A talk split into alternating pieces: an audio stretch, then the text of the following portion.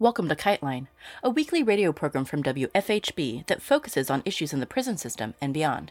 Behind the prison walls, a message is called a kite. Whispered words, a note passed hand to hand, a request submitted to the guards for medical care. Illicit or not, sending a kite means trusting that other people will bear it farther along until it reaches its destination. Here on Kiteline, we hope to share these words across the prison walls. Before starting with this week's theme, we wanted to share some prison related news and announcements.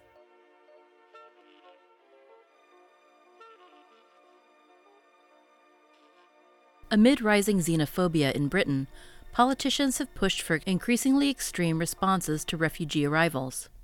Suella Braverman, once again the Home Secretary, has used the term invasion to describe desperate boat crossings in the English Channel. The government has pushed a plan to send asylum seekers to Rwanda and has overseen deteriorating conditions in immigrant detention centers. On November 6th, hundreds of people demonstrated to shut down the Manston Detention Center in Kent following reports that the facility, built to house 1,600 people, is actually holding more than double that number. Overcrowding has led to crisis inside, including an outbreak of diphtheria. In solidarity with arriving refugees, demonstrators held a banner reading, The enemy doesn't arrive by boat, he arrives by limousine. Here is audio recorded by a participant Benny Hunter, of demonstrators interacting with and cheering for a detained family that they can see waving through the windows of the facility.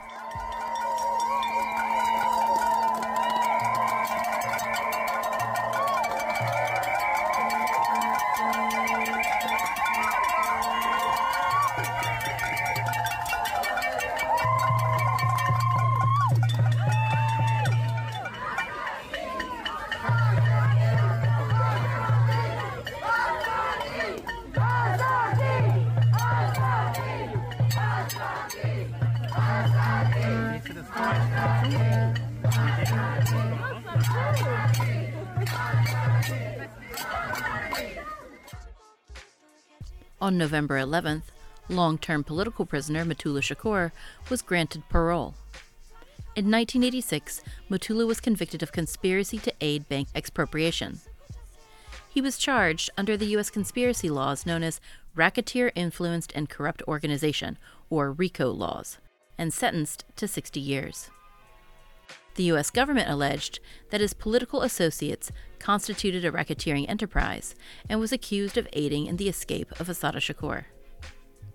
His website issued a statement saying, quote, Today, Dr. Mutulu Shakur, a 72 year old grandfather and respected healer and elder, was granted parole by the U.S. Parole Commission. The Parole Commission has recognized that his release poses no risk, particularly in light of his medical condition. He will be released shortly. Mutulu is one of thousands of incarcerated older people in federal and state prisons who has been repeatedly denied parole for over a decade after completing his minimum sentence. Mutulu is deeply grateful and thankful for the broad expression of trust and support and thanks everyone who has helped him over the years. We ask that he have space and time to be with family when he's released and to continue receiving medical treatment. We welcome him home with great joy. Unquote.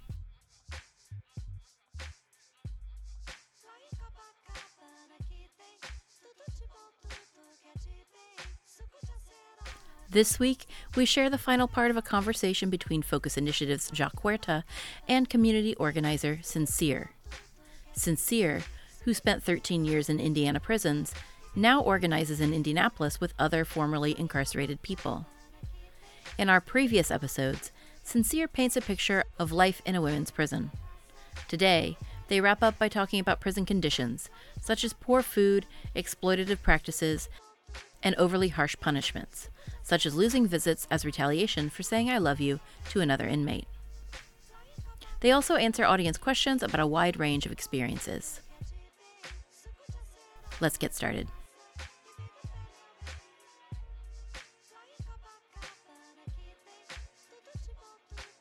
I do have to ask you, what would you like to see change? You know, whether it's directly in the facilities or whether it's with policy or whether it's in the thoughts of with inmates what would you like to see change to make this whole situation different you know i would like for um, the system to be able to recognize that um, offenders are just not numbers. They're real people with real issues and families, um, mothers, aunts, uncles, you know, um, to begin there and be able to recognize that at the end of the day, it doesn't matter how long you give somebody if they're released then they're going to need more help. So i just feel like there needs to be more help to be able to um, have people to come out and be able to live normal again. Um, i know there is is so much that needs to be done but I feel like if you start off with the mental health of a person and being able to dig deep inside of them and take time to get to know that person, educate them, like you said, um, give them uh, resources for housing and um, education and other resources that they need to in order to be able to thrive in society. I just really feel like it's Im- immoral to throw somebody in prison for petty crimes and have to be able to endure some of the consequences that they um, impose on people. Mm-hmm. Definitely, I definitely agree. Um, I, I really want to thank you for uh, for your contribution today. I think that's an important message that definitely needed to be and still needs to be heard and uh, we're going to take this message on the road. So I really want to thank you for your uh, your time today. Well, thank you for having me, and thank you guys also for having me. Thank you. Uh, if if anybody has any questions that they like to pose at this time to Sincere or myself, yes, sir. I was curious what. So we know that the DOC receives some millions of dollars in funding for reentry uh, support for people getting out of prison, reentry preparedness and support. Um, what what kind of you know what kind of reentry preparedness programming did they have, and what what kind? You know, I, I know they have a parole officer, probation officer, but to, to assist you. Nothing. Right. I did everything on my own. Right. Did they help you get any vital documentation? Nothing. Um, oh well, beforehand, while I was in prison, they uh, sent out for my birth certificate and my social security card. That was mainly how far they went. Uh, my parole officer suggested other jobs, but that was only because they had a list of jobs that was already printed off for them. No um, no food stamps. Um, I had to go apply, you know, on my own. Nobody told me about them. You know, it was just kind of word of mouth from other felons or other people who knew my situation. Any assistance getting housing on the way out the door? Um, I did have assistance with housing, and that's because of the counselor that I had in the prison was really, really good. Um, I had been knowing, I had known her for, I think she was working there for about eight years, and I developed a relationship with her. So she um, expressed, you know, interest in finding me housing. But if you don't have a good counselor or someone who's not, you know, helpful, you will not, you will be like stuck in a hotel or a homeless shelter or something. Most counselors are not going to extend themselves, you know the majority of counselors, there's a big book in prison, and and, and right before you get out.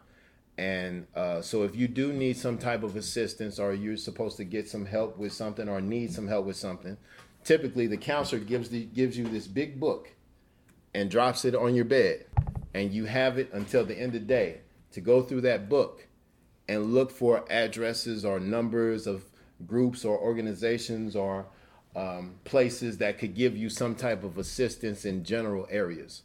But outside of them actually taking initiatives to assist you in, in, in locking some of this stuff down, it's kind of it's kind of non-existent unless, like her, you have a counselor who actually cares about seeing you create a success in your life, cares about assisting you. You know, otherwise than that, if you don't if you don't luck up and have a good counselor, then you're completely all on your own. Yeah. Yeah, and with the counselors, sorry, with the counselors, um, you have to realize too they're overworked. Yes. Um, they might have anywhere from sixty to seventy uh, girls that they have to, you know, uh, get work done for, and that could be ranging from putting the phone number on the phone list to, you know, finding a reentry program for somebody. So on my dorm, there were three uh, counselors for what twelve hundred women. Hmm. So.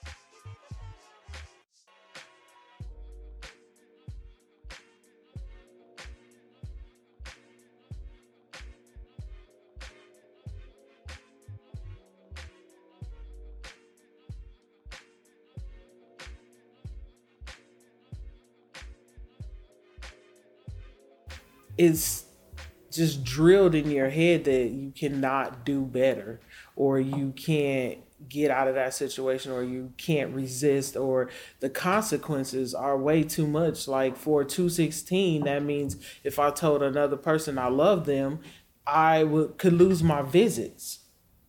So it was too extreme to even think that you were powerful enough to speak up so uh, I, unlike the men's prison, like they don't, we didn't riot, we didn't like uh, do anything major, too major to get attention to even fight. Unfortunately, Yeah, I mean, you know, it's it's it's a difficult position to be in because we have seen people resist, but those guys who resisted, they you they disappear. Okay, they're beaten in front of everybody, and then they disappear. Sometimes you don't see them no more because they keep them in the hole for months, and then they ship them somewhere else.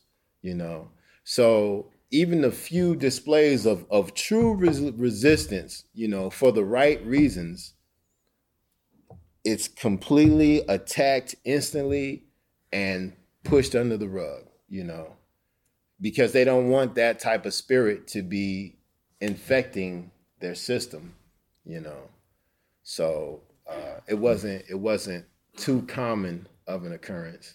Jeff, don't you think that the kind of um, mentality that both you and Sincere are describing is itself a form of resistance? I mean, yeah, definitely. You know, it's it's I kind of look at that as just figuring out the best way to survive, you know? Just figuring out the way uh, like my myself, perfect example. When I got sentenced, you know, the prosecutor was begging to give me 20 years. He begged.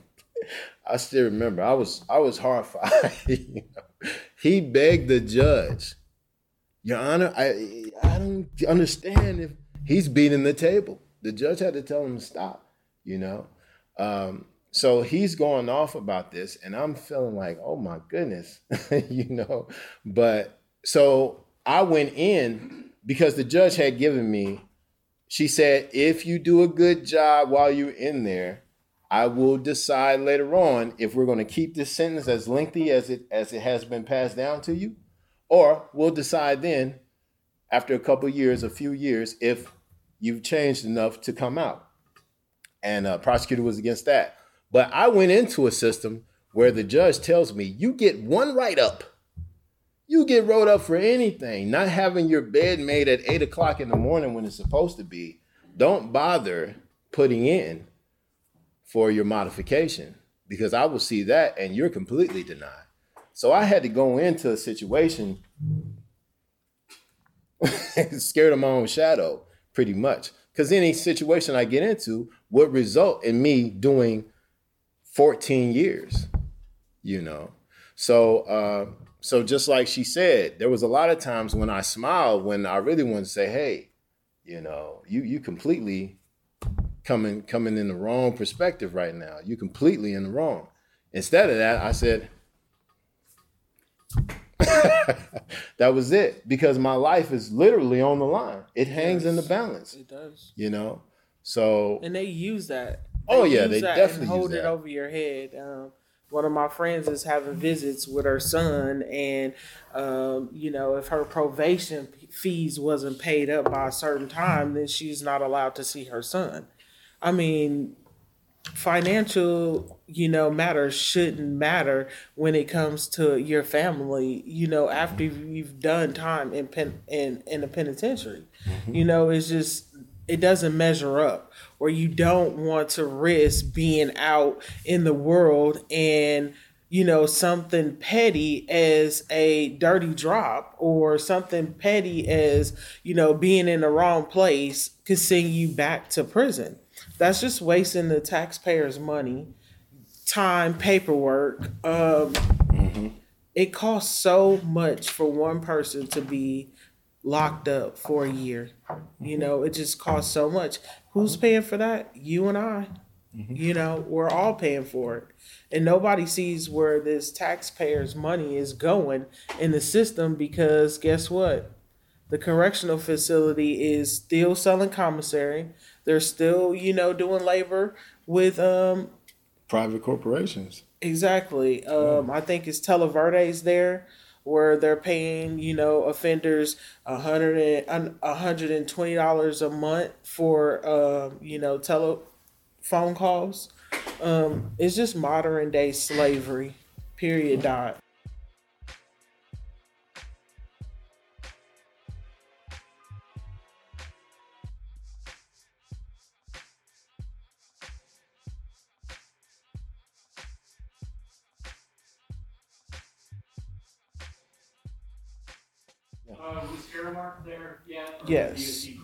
Yes, Aramark was there. Um, their food is horrible, and um, Worst food in For, for people who don't know, that, um, DOC hires third-party vendors, private vendors in order to shield themselves from legal liability of poor service and. Mhm.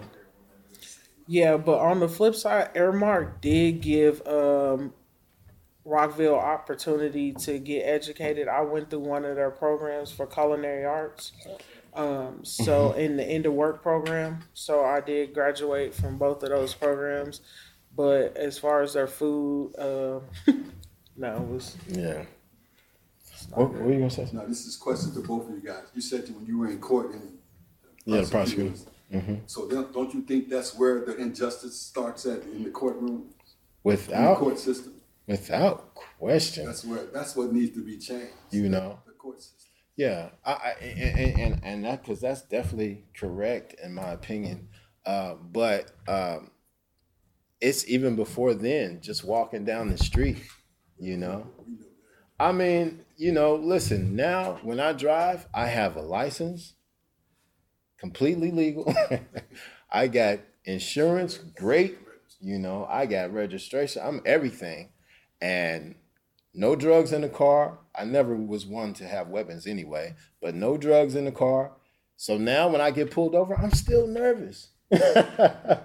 I know I'm good, you know, but I'm still nervous, you know, just from the e- exactly, you know, and um, you know, but but I have been conditioned to some point, you know, and and that that that that is what has helped me, you know, because I've done 14 years off and on.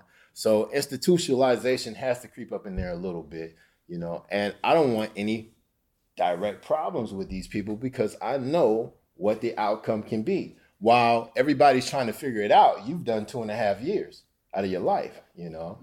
So so you know, before everybody comes to the conclusion, yeah, it was a mistake, you know.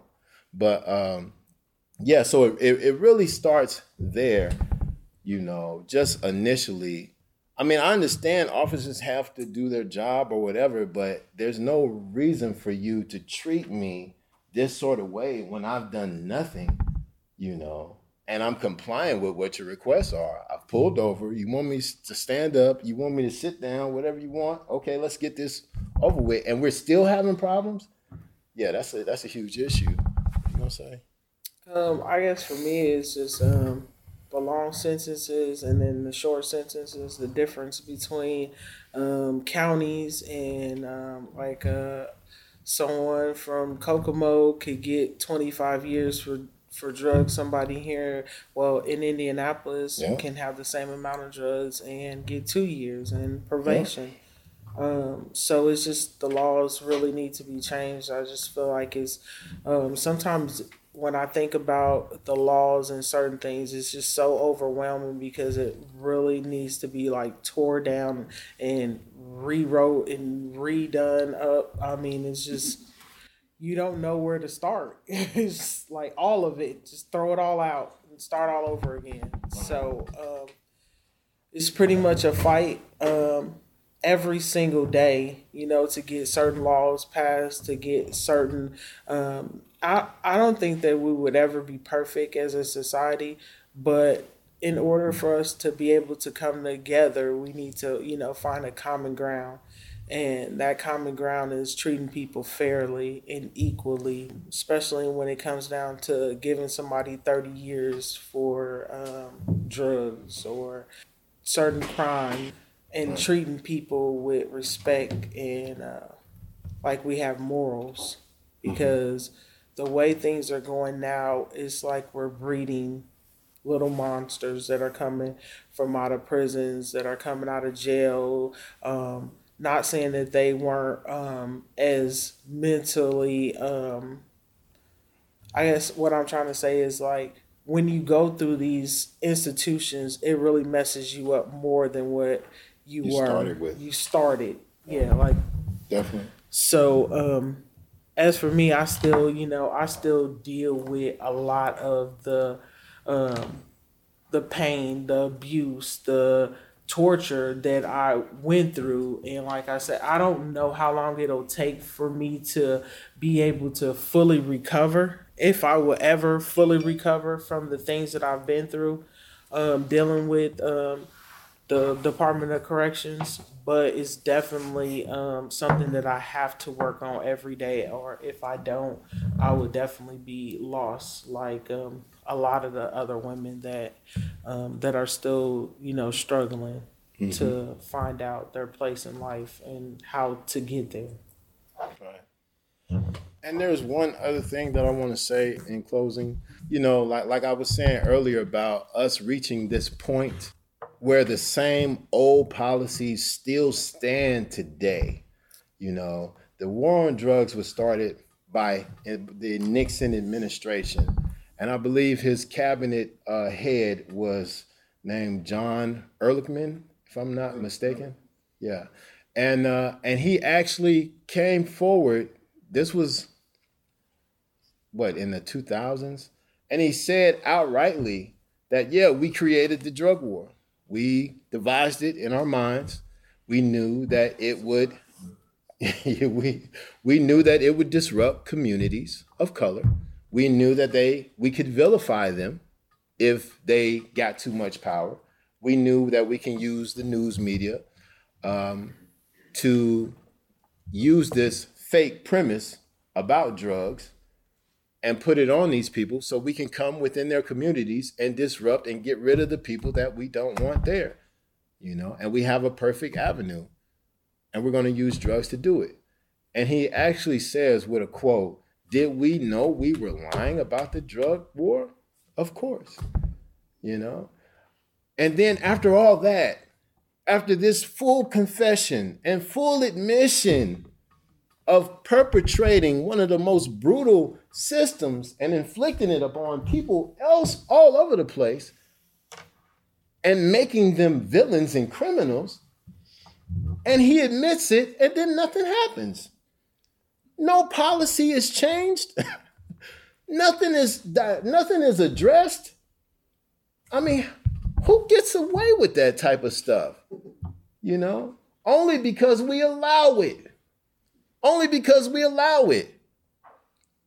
We've got so many loved ones. And now it's beyond race, you know. Now it's not just white, uh, black people and brown people. It's a lot of bunch of white people in there too. you know, bunch of them, you know. So, but still, n- nobody's saying nothing. After these people in power admit crimes. I, I'm not going to be a part of that. I can't be a part of that. You know, you made me a villain. You played with my mind, my identity. You tried to destroy me. So, for your political agenda, how dare you? how dare you? At some point, somebody has to stand up and say, no, something's got to change today. Something's got to happen. You know, this wrong has got to be made right. They're not going to do it. They're still pushing the old way when it's been completely debunked. So it's going to be voices like ours, the people who are in this room, the people who are listening on the Zoom, the people who actually care about humanity. We're the ones that's going to have to do something, you know. And I really want to thank everybody who's here doing something today, just listening to this information. You know, you have no idea how much IDOC Watch and Focus Initiatives appreciates your presence and your ears. You know, so I, I definitely want to thank everybody who's here today. Yeah, and uh, and let's keep the good fight going. Yep. So thank you thank very much, very much, everybody, for your attendance. Definitely appreciate it.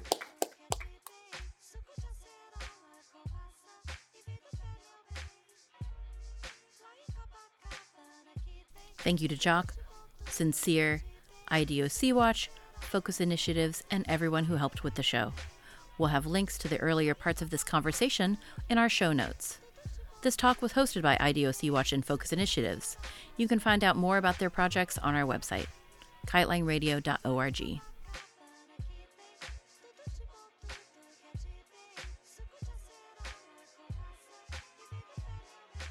This has been Kiteline. You can follow Kiteline Radio on all social media platforms. And if you want to financially support our work, you can become a supporter at patreon.com forward slash kiteline radio. Any funds raised beyond operating costs will be sent to folks on the inside. Please check out our new searchable website with hundreds of archived shows at kitelineradio.org. After a brief hiatus, we're happy to report that our prisoner call in phone line is back. Folks on the inside or their outside friends and supporters can call 765 343 6236 to record a message to be played on the air. Please share this number widely and we'll try to answer and air all messages possible.